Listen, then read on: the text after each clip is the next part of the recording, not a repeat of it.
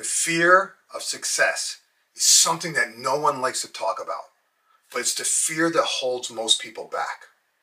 Many leaders worry about being in the spotlight. They worry that they may not be able to live up to others' expectations. In fact, many leaders worry that success may turn them into someone they don't want to be. Today, I'm going to help you rewrite this narrative.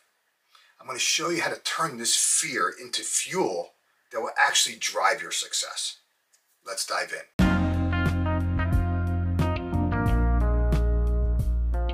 Hi everyone, this is Jim Riviello and I want to welcome you to the Getting Results Podcast. I'm so excited to have you here, so let's get started. Results matter. In fact, we're paid to get results. So the big question is this: how do business leaders like us, who really want to do the right thing and make a difference, how do they get results? How do they effectively lead others in the face of adversity?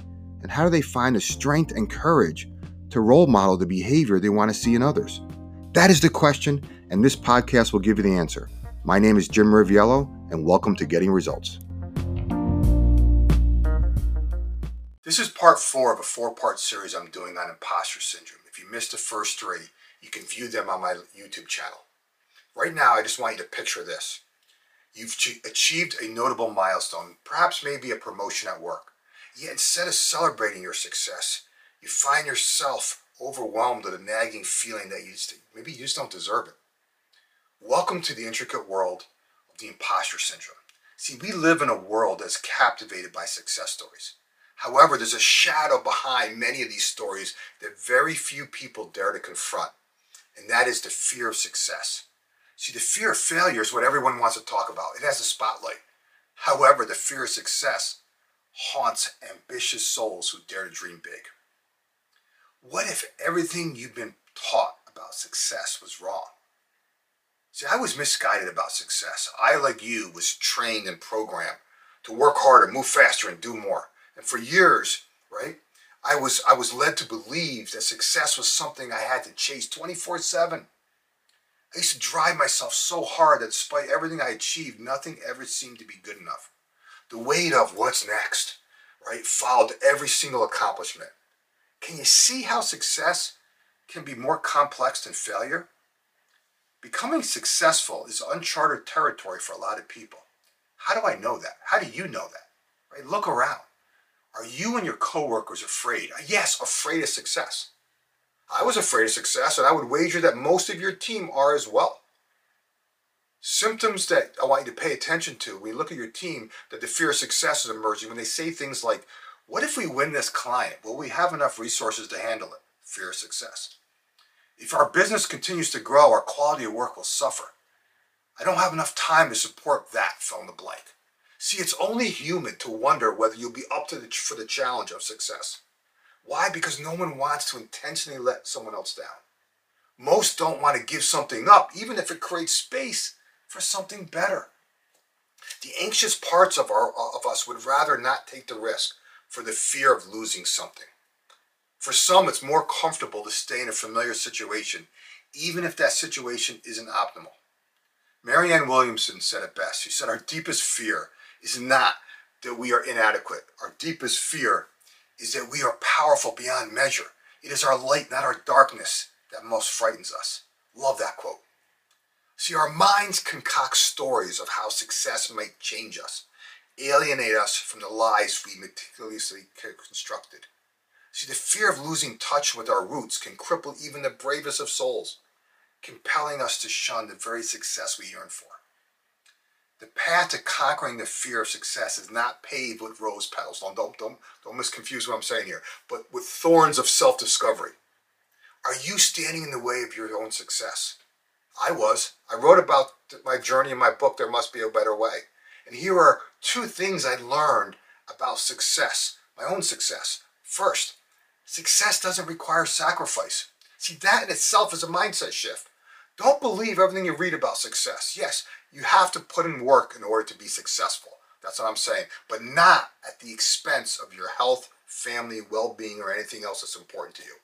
See, I believe success is an opportunity to work on creating new habits. For example, focus has become my friend. Distraction is now my enemy. I have learned that quiet time is essential for my creativity, my sanity, my, my clients, and my life. Reflective thinking is a leadership ritual that helps me define what is important and what isn't. That filter in itself sets the foundation for success and doesn't require sacrifice. Next is business doesn't have to be as hard as we tend to make it out to be. But it's not easy either. See, success is something is not something you have to fight for, but instead something you create. I built a business that both honors and blesses me and the life I want, and my clients and what they're trying to achieve. I care so much about my clients and want to provide exceptional service. So I created a system to support that level of value. Together, we work on the things that move the business forward, or we question doing it. Not everything is a fire that requires immediate response. We use red flags only for red flag things, right? We set boundaries and define clear expectations so no one's disappointed. I provide honest feedback even when it might be hard for others to hear, because authentic feedback is essential for growth. Just because I tell my clients to do something doesn't mean they have to do it. They, like me, must learn to trust themselves. The same is true for those you lead. So what I'm trying to tell you is here, embrace the unknown, the uncertainties and the discomfort. Acknowledge that success is not a final destination, but a journey of growth and transformation. Replace those stifling shackles of perfectionism with a commitment to progress, to a commitment to learning and evolution. You can rewrite the narrative of your success story. Challenge the false and negative beliefs that fuel fear and replace them with affirmations of your capabilities. Surround yourself with a support system of mentors and peers who understand the battle you're fighting, and let their stories of resilience fuel your own. If you want to elevate your leadership and expand your view of what success looks like, go to C level freedom dot com and book a call. I would love to spend some time with you and give you the roadmap to champion growth for yourself, your team, and your business. I included a link in the description. If you and your team are still living in a world of endless limitations and holding yourselves back, let me at least buy you a copy of my book. Only thing I ask is for you to pay shipping. That book is called Freedom to Experiment, How to Ignite a New Level of Energy, Focus, and Momentum in Yourself and Your Team. Follow the link in the description and I'll personally sign a copy for